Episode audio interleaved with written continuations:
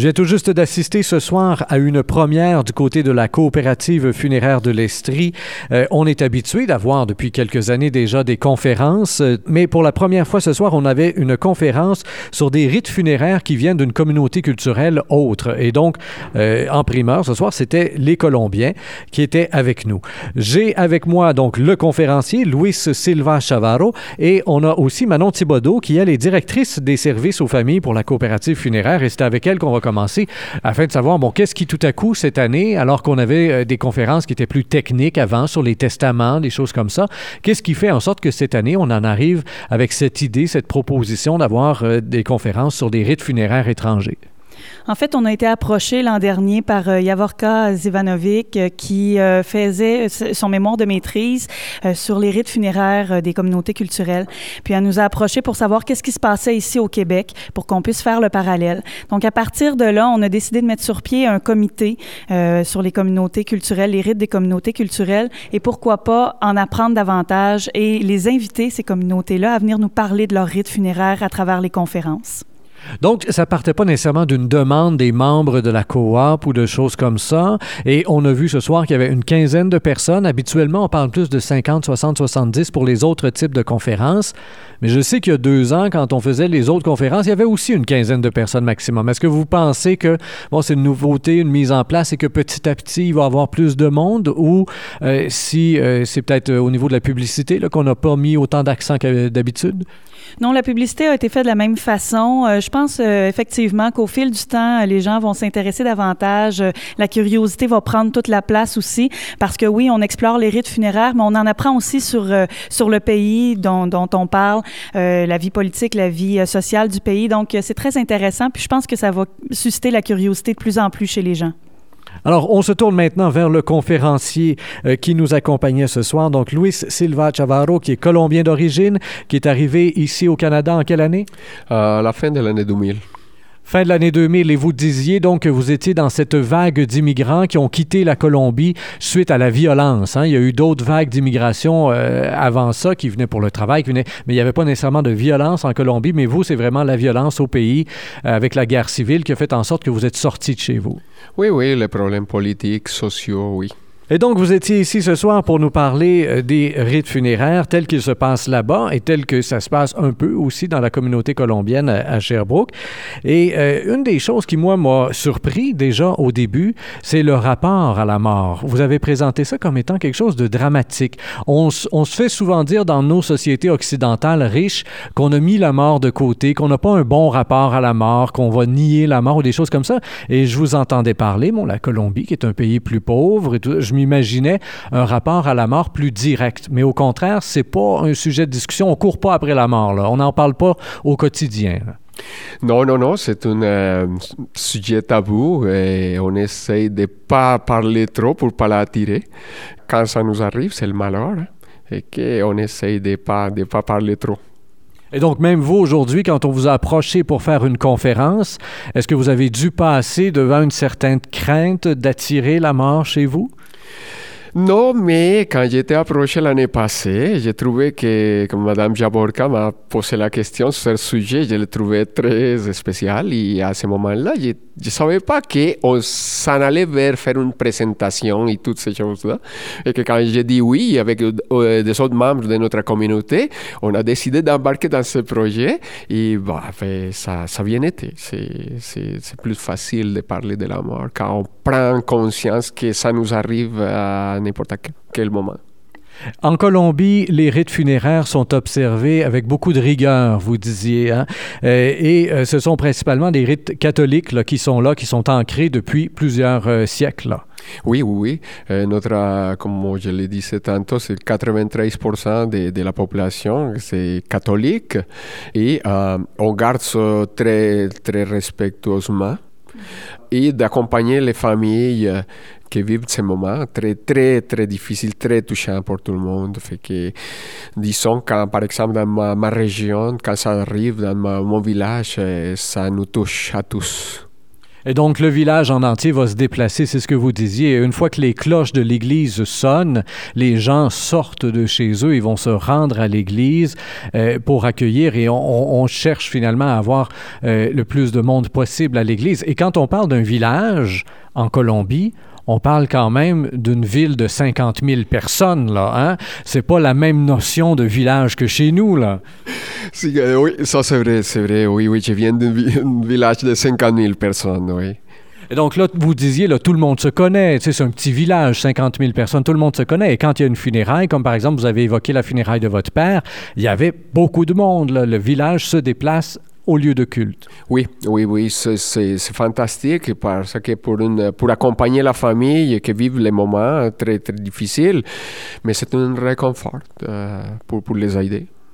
Vous avez souligné le fait que, euh, tout comme ça se faisait au Québec il y a quelques dizaines d'années euh, maintenant, euh, les gens chez vous sont encore exposés à la maison. C'est un rite qu'on a perdu ici, mais chez vous, hein, les gens vont se déplacer. Il va même y avoir la veille. On va donc prier le corps pendant toute une nuit. Et bon, ce qui a bien fait rire le monde ici, un premier choc culturel qu'on a vécu, c'est que pendant la veille, on passe un petit verre de rhum une fois de temps en temps pour réveiller le monde quand même. Oui, oui, ça c'est vrai parce que nous, euh, même si la Colombie c'est un pays chaud, les nuits sont froides et que ça va aider à réveiller les gens et oui, ça, ça aide un peu. et vous avez souligné le fait que là, il y, y, y, en a certains aussi qui en abusent. Oui, oui, il y en a des invités qui se cherchent euh, ouais, des, des, funérailles pour aller euh, prendre du rhum en excès. Bon, hein? on a ici les coureurs de buffet et euh, du côté de la Colombie, ben, c'est le petit rhum qu'on va courir.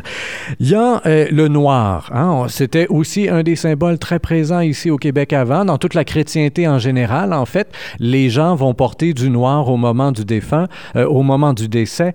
cela dit, chez vous, non seulement c'est encore au moment du décès, mais ça dure très longtemps. Un an encore pour le vêtement noir. Là. Oui, et surtout pour les la madame euh, qui a perdu son mari ou la famille, les, ses enfants, ils portent des vêtements euh, noirs euh, au moins pour une année, la première année. Et vous disiez même qu'au niveau de la vie sociale, on va, on va se faire discret, la danse, des choses comme ça, on va éviter pendant un an. Et pourquoi si longtemps? Parce que c'est un événement qui touche la famille. Par exemple, si le monsieur qui part, c'est lui qui décède, la famille va être touché euh, socialement, culturellement, économiquement, fait que euh, on peut pas aller fêter après qu'on vient d'enterrer un, être euh, cher. Vous disiez par contre euh, que euh, avec les violences qu'on retrouve en Colombie, il y a plus de morts aujourd'hui. Les gens meurent plus jeunes. Ça, peut faire en sorte qu'une famille soit euh, dans une espèce de deuil successif. Est-ce qu'on réussit à danser ou si une fois qu'on a perdu le père, on perd les frères, on perd la mère, on, on peut passer une couple d'années sans danser là? Il, il arrive des familles qui perdent successivement la famille. C'est triste, mais ça arrive, ça arrive, oui. Et ces gens-là vont observer rigoureusement donc ce deuil d'un an et vont porter du noir pendant plusieurs années dans un cadre comme celui-là? Probablement pas. Euh, je ne pourrais pas vous assurer, mais comme je vous avais dit, surtout la madame, la veuve, c'est elle qui rigoureusement euh, va garder ça euh, plus longtemps. Dans mon cas, c'était comme ça, ma mère mes soeurs. Mais nous, après un an, on commence à regarder un peu le quotidien et se surmonter parce que aussi la danse nous aide, fait partie de notre culture et quelques roms aussi. Vous avez euh, souligné le fait que, bon, après cette nuit de prière, le lendemain matin, la famille un peu plus éloignée va arriver et vers euh, le milieu de l'après-midi arrive le moment des cloches de l'église dont on parlait tantôt, qui est un moment qui est en soi déchirant. Et là, on va entendre non seulement les cloches, mais vous avez dit les cris. Ça m'a frappé. Il me semble que je les ai entendus, de. On, imagine facilement les, femmes, peut-être même les hommes, qui se mettent à crier, ça, doit être euh, prenant là, euh, au niveau des tripes carrément. Oui, c'est très touchant parce que c'est le moment que le monsieur ou la madame, elle part de sa maison, de chez lui, de chez elle, qui ne reviendra pas. C'est très marquant.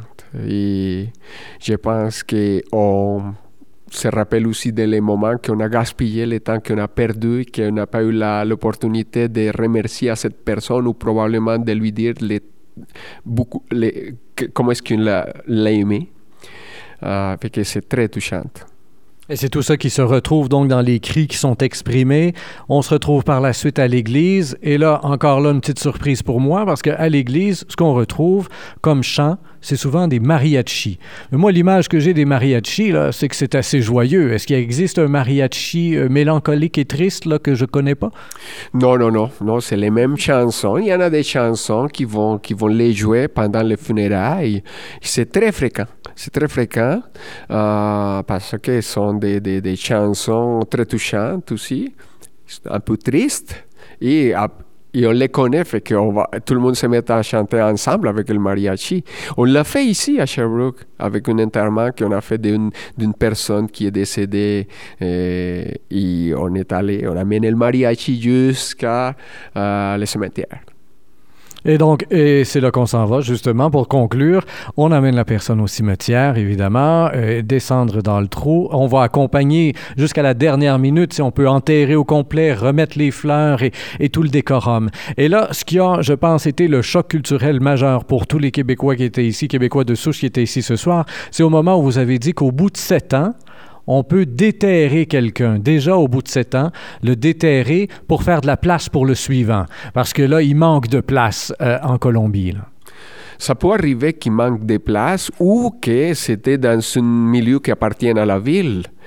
Qu'ils ont, ils ont besoin de, la place. Ils vont d'enterrer la personne qui était décédée, qui était enterrée auparavant. Ils vont ramasser toutes les os, ils vont les garder dans une urne, ils vont la réenterrer avec euh, la personne suivante. Donc, on va avoir, là où on avait une personne, bien là, maintenant, on se retrouve avec deux. Et petit à petit, bien, on peut avoir une famille en entier qui serait enterrée à la même place. C'est ce que je comprends. Oui, oui, oui. C'est un cas dans ma famille. Mon père, ça fait un peu plus de 24 ans qu'il est décédé. Il n'y a pas d'autres personnes qui ont été enterrées par après, mais c'est la place pour ma mère. Ma mère, elle a demandé ça. Quand elle, va, elle aura décédé, et c'est elle qui va prendre la place avec mon père. C'est quand même assez beau. Hein? Dit comme ça, tout à coup, ça devient romantique. C'est pas merveilleux. On termine avec la neuvaine, euh, neuvaine que vous continuez de faire chez vous. Et, mais ce que j'ai trouvé intéressant dans cette neuvaine, c'est que c'est non seulement l'occasion de se réunir et puis de prier le chapelet ou toute autre prière, mais l'occasion aussi de partager un repas et éventuellement, lors de la neuvième journée, un festin. Pas juste une petite grignotine, mais il y a un rassemblement particulier au bout de cette neuvaine-là où là, ben, tout le monde se réunit encore une fois pour un festin. Oui, oui, c'est pour euh, conclure la neuvaine euh, et euh, remercier la famille, prendre le temps de remercier à tous les amis qui sont venus, les accompagner pendant neuf jours de prière et on recommence, la vie recommence tranquillement, mais toujours en noir. On avait avec nous donc Luis Silva Chavarro, immigrant colombien ici, euh, qui était euh, conférencier du côté de la coopérative funéraire de l'Estrie. Aussi avec nous Manon Thibodeau, directrice des services aux familles. À vous deux, je dis merci. Chers auditeurs, comme toujours, je vous invite à partager cette entrevue sur Facebook, Twitter et autres réseaux sociaux. Au microphone, Rémi Perra.